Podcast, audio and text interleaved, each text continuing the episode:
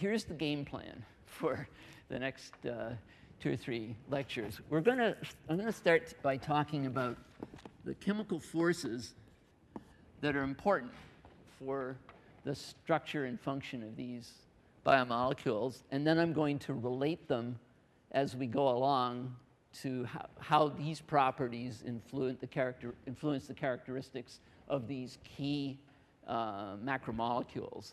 And in particular, we'll be talking about covalent bonds, hydrogen bonds, ionic bonds, a force known as van der Waals forces, and something it's not really a force, but it's a characteristic that's very important, particularly when we think about proteins and lipids, called hy uh, um, hydrophobicity.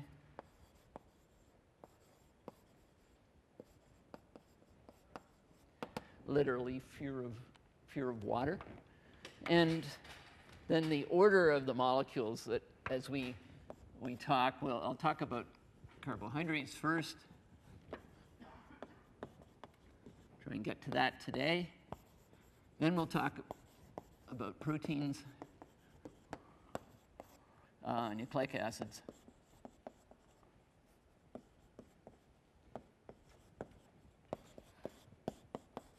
Lipids in that order. And as you'll see, we can, these two will be sufficient to understand most of the characteristics of carbohydrates, whereas we're going to understand all five, need all five of these to uh, be able to get an intelligent understanding of, um, of uh, how pro proteins work. Now, I'll sort of caution you, it's going to seem, God, he's going to talk about covalent bonds. Is everybody rolling his, their eyes? Um, I heard about covalent bonds in grade one or something. But um, the difference here is that we're going to be looking at some of the, these uh, forces, some of which you've been exposed to already, but from a biological perspective. And I hope if you kind of watch that, you'll begin to see that you're looking at something that may be sort of familiar to you, but you have to start thinking about it in a different way once you start thinking of what are the implications of the properties of these forces and the way these molecules behave uh, for, for biology. So begin with the one that everybody undoubtedly knows, which are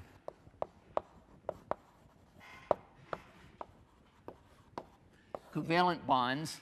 And as this is the principal force that holds, uh, holds atoms together.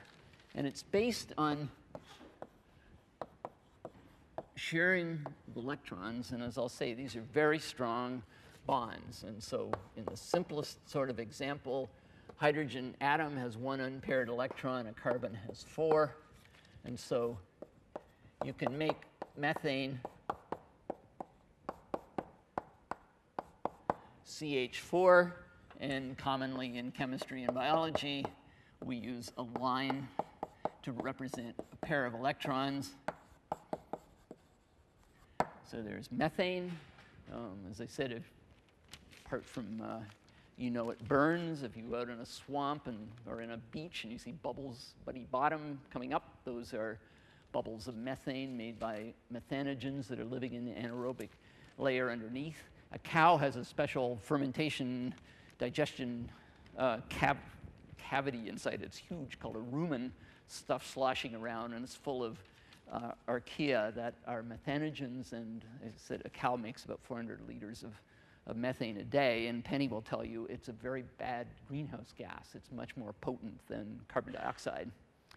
And uh, so the typical length of a covalent bond is about 1.5 to 0.2 nanometers. And hope you'll try and begin to get uh, a sense of um, some of these, uh, the links of some of these things too. But um, the key point about this is that the energy to break a covalent uh, bond, uh, a carbon-carbon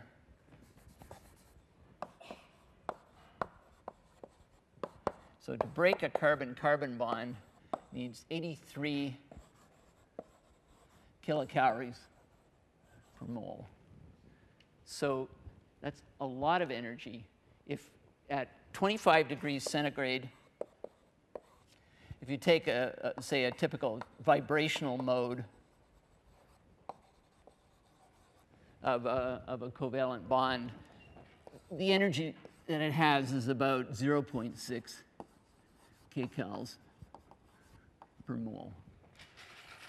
So what, what that means is that covalent bonds don't break on their own and under physiological conditions. They can bend, they can rotate, and they can stretch so back and forth this way, they can go this way, this way, but they don't break. And so one of this sort of leads to another topic that uh, we'll talk about, which is utterly key. It's one of the secrets to how life works are these protein molecules that are known as enzymes. And we'll also talk a little bit about a similar thing made of RNA called a ribosome, uh, ribozyme. But what these are are biological catalysts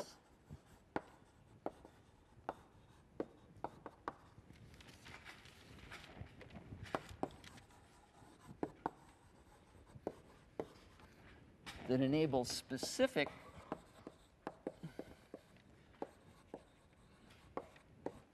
bonds, and this is important, spe specific bonds to be broken or formed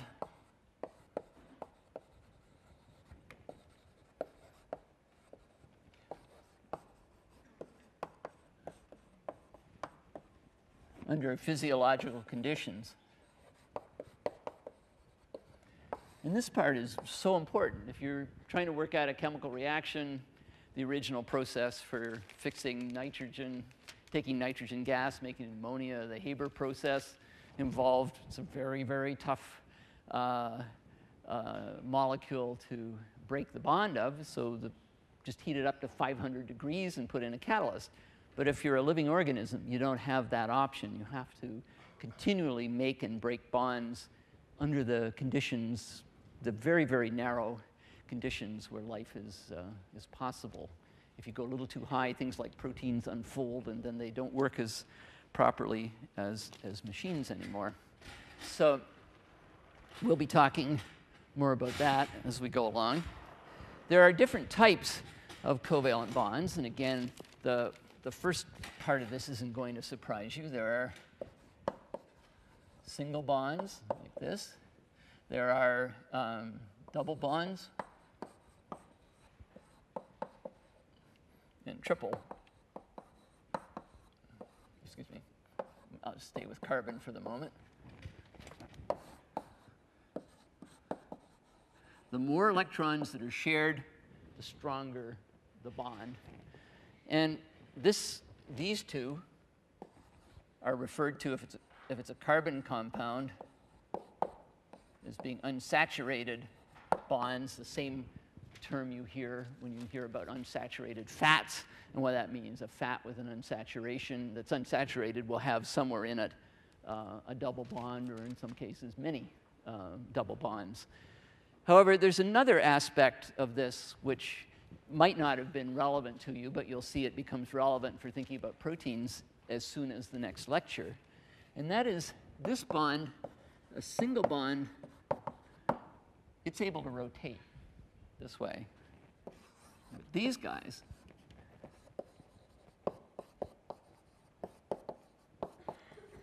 can't rotate. And that, as you'll see, becomes important in quite a variety of uh, situations, but we'll run into a very uh, important example of that when we're thinking about uh, the very backbone of, of all all proteins, the, the peptide bond, which is at the heart of being a protein. There are other molecules that have more than one bond that are important. Oxygen is one. And nitrogen, as I said, is a particularly hard uh, nut to crack. The capacity, most organisms, as I said the other day, are unable to break this, this bond. The or only organisms that have learned how to do it are bacteria the vast majority of them use one single enzyme called nitrogenase that evolved that's a very complicated enzyme and has very, very stringent requirements and needs a huge energy input. But it is able to crack this bond and get it made into uh, ammonia. But it's a, an example of another molecule that has, has, a, has a triple bond in it. Um, let's see, how are we doing here? Okay. So another um, aspect of, of these bonds that of, of uh, covalent bonds we think of, uh, need to think about is has to do uh, when you're thinking about carbon. It's, it's a property called chirality, and it comes from the fact that carbon has four bonds, but they're come out as a tetrahedron. So if that doesn't matter in the case of methane, but I'm going to depict the tetrahedron in this way so that this bond is coming, these two are in the plane of the board, this one's coming out, that one's going back. And let's just put on four different substituents. Now, if I get the mirror image of that,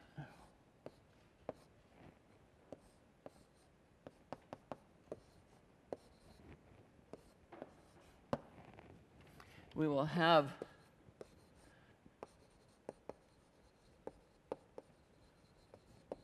these two molecules are called optical isomers.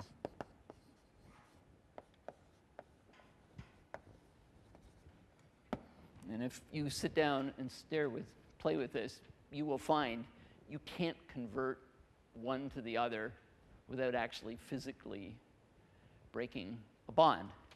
And this is really important because one of the central concepts that I hope you might remember from this, this course, because it cuts across a lot of the stuff we're going to talk, we'll be talking about, is that at a at a molecular level,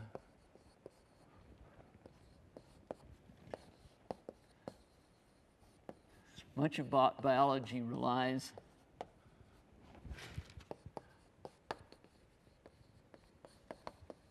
on the interaction of complementary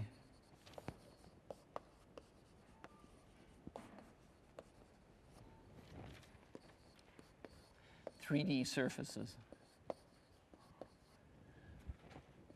We're actually very familiar with this at a macro level in our, our, uh, our own lives. Imagine you've just come back from the party late on Saturday night, you're crossing the Mass Ave Bridge, the wind is howling, you're freezing, but no problem. You've got your gloves, and you reach in your pocket, and you have two left gloves. No matter what you do, you can't get that right hand to fit properly into the left-handed glove. So we see this thing even up at a uh, one's a mirror image of the other, but we run into this problem even our, in our own lives. When you saw that uh, how that DNA had fit right into a groove in the, uh, in the um, protein. If we had a mirror image of the DNA or we had a mirror image of the protein, it wouldn't work. This principle goes all the way through, um, all the way through biology. There is another characteristic of um, covalent bonds that we're going to need. Oops, Daisy. That becomes important. Uh, again, and that is depending, it's how equally the electrons are sharing. So again, it goes back to the sharing of electrons, but with a twist. If we have a, a carbon-carbon or carbon-hydrogen bond, it's pretty much equal sharing, and this is known as a non-polar bond. And if we yeah, okay. Uh, but if you have a nitrogen or an oxygen bond, it's unequal. And these are known as polar bonds. And the, the term that's used to describe this unequal sharing uh, of, of uh, electrons is known as the electronegativity depends on the electronegativity of the atom. Um, it's basically a word that means the greediness of, the, of a particular atom for electrons. So if you have an oxygen and a hydrogen bond, although we write it like that on the board, and you've undoubtedly seen this for many years in, in chemistry, in fact, the electrons spend more time down here than they spend up there. So there's a little bit of a negative charge on the uh, oxygen and a little bit of a plus charge on the hydrogen. That's usually represented by a little delta to indicate that this has a wee bit of, of, um, of negative charge, that is a wee bit of, um, of positive charge. And a molecule that's very important with respect to this is water. Because water, as you know, is H2O, but it's not symmetrical.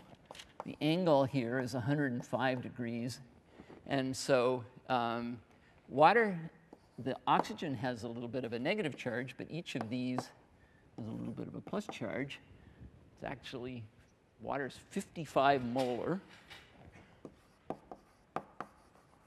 So it's a, um, a little dipole. You got 55 molar of these little dipoles going on. And if we, uh, this property of uh, electronegativity and nonpolar bonds then leads to um, another, the second of the forces that we're going to, to be talking about. That's force number two.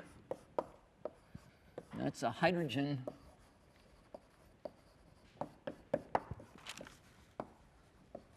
or H bond.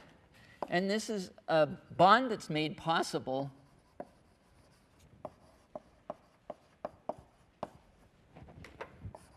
by the little bit of a negative charge that's on oxygen or nitrogen or a few other molecules and the little bit of a positive charge that's, that's um, due to the hydrogen that's in a, in a polar bond.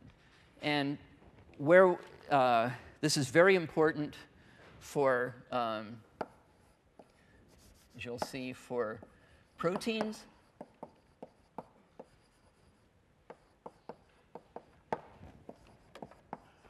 Nucleic acids.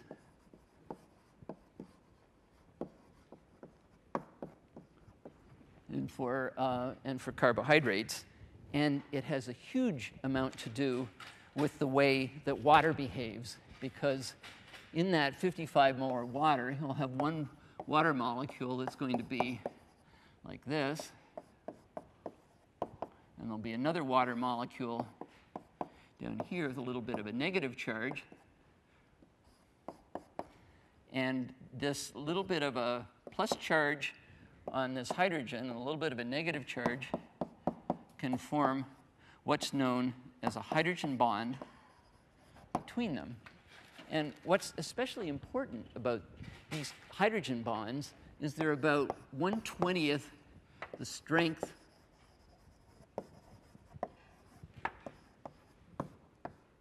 oops, of a covalent bond.